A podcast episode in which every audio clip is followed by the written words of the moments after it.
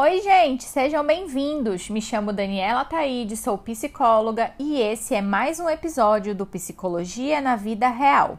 Hoje nós vamos falar sobre o perdão.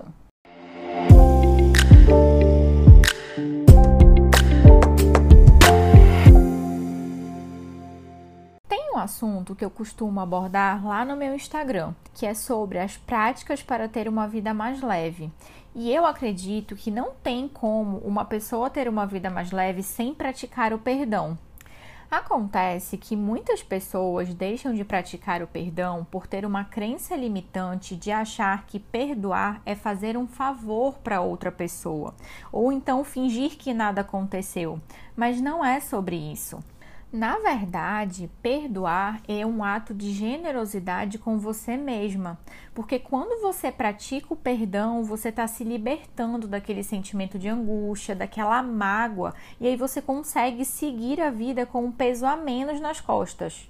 Eu vou te dar um exemplo de um assunto que pode até ser polêmico para alguns, mas é sobre a traição. Quem aqui não conhece alguém que possui aquele discurso do ah, eu posso suportar qualquer coisa, mas a única coisa que eu não perdoo é a traição? Seja uma traição conjugal, de amizade, familiar ou até mesmo nas suas relações profissionais, é muito comum que as pessoas julguem quem escolhe perdoar. Mas essas pessoas, elas não sabem o sentido e o significado que esse gesto representa para aquela relação. Elas não sabem o sentido e o significado para quem traiu e para quem perdoa. A verdade é que as pessoas esquecem que nós somos seres humanos, portanto, nós somos passíveis de erro. Nós temos dificuldades, nós temos dores, limitações. Quando você perdoa uma traição, isso não quer dizer que você vai esquecer o que aconteceu ou muito menos que você vai voltar a se relacionar com a outra pessoa. O perdão, acima de tudo, é sobre você superar um episódio do seu passado e que você não tem mais como voltar no tempo e mudar. E em vez de você ficar revivendo a situação e cultivando os sentimentos negativos, escolha perdoar. Lembra que no último episódio nós falamos sobre autorresponsabilidade? Pois é, nós não temos o controle sobre o que o outro vai fazer com a gente, mas o que nós vamos fazer com isso ou o quanto nós vamos permitir que isso nos afete é uma escolha que só nós podemos fazer. Acontece que você pode até ter sido vítima em algum momento da sua vida, mas você ficar presa no que aconteceu e justificar tudo o que acontece ao seu redor a partir disso é você se privar de escrever uma nova história e seguir um caminho diferente. Agora sim, uma coisa que é muito importante é que para que esse perdão ele te traga leveza, ele precisa ser genuíno porque eu vejo muitas pessoas acreditando que perdoaram, mas na primeira oportunidade elas ficam revivendo a situação, elas ficam falando sobre o que desagradou. Parece até que elas ficam aguardando o momento certo para jogar na cara do outro o que aconteceu.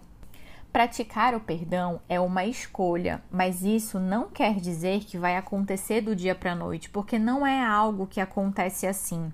Então você precisa disponibilizar tempo e energia para viver esse processo. Eu vou te dar algumas dicas que podem te auxiliar no processo do perdão. O ponto de partida é você exercitar a empatia, no sentido de você se colocar no lugar do outro, porque é muito comum nós criarmos expectativas e projetarmos os nossos desejos no outro. Mas quando essas expectativas não são atendidas, nós acabamos nos decepcionando e nos frustrando. Mas não é porque o outro não atingiu as nossas expectativas que ele não deu o melhor de si. Tem uma metáfora que eu gosto muito e que ela nos leva a refletir sobre isso, que é a metáfora do pedinte. Imagine que você está passando na rua e uma pessoa te pede dinheiro. Você abre a carteira e lá dentro tem 100 reais. Aí você pega uma nota de 5 e entrega para essa pessoa. Logo depois, eu passo pelo mesmo lugar e essa pessoa me pede dinheiro. Eu abro a carteira e vejo que tem dois reais, então eu pego a nota de dois e entrego para ela. Na visão da pessoa que recebeu o dinheiro, você deu muito mais a ele do que eu, pois foi quase o triplo do valor que eu dei. Mas talvez na nossa perspectiva eu tenha dado muito mais do que você. pois dos 100 reais que você tinha, deu apenas 5, que muito provavelmente não fariam falta a você, e talvez você nem lembrasse o que fez com aquela quantia. Agora, quando eu vi que eu tinha apenas dois reais, eu poderia escolher somente dar um real ou então não ter dado nada. Mas naquele momento eu dei tudo o que eu tinha. Ou seja, por vezes o que o outro tem a oferecer pode até parecer que não é muita coisa, mas é tudo o que ele tem para nos dar naquele momento. Outro ponto importante no processo do perdão é reduzir o sentimento de punição ou de vingança, porque a dificuldade em perdoar, ela surge principalmente do desejo de que os outros sejam punidos ou que os outros sofram de alguma forma pelo mal que eles nos causaram. Só que é difícil perceber que isso causa mais mal a você do que ao outro. Lembre-se que causar dor ou sofrimento a quem te machucou não vai mudar em nada o que aconteceu. Muito pelo contrário, só vai te fazer reviver e cultivar o ocorrido. Procure focar menos no seu ressentimento e mais no presente e no que você deseja construir no futuro. Pratique o auto-perdão, porque nós falamos muito do outro, mas tudo isso vale para você também.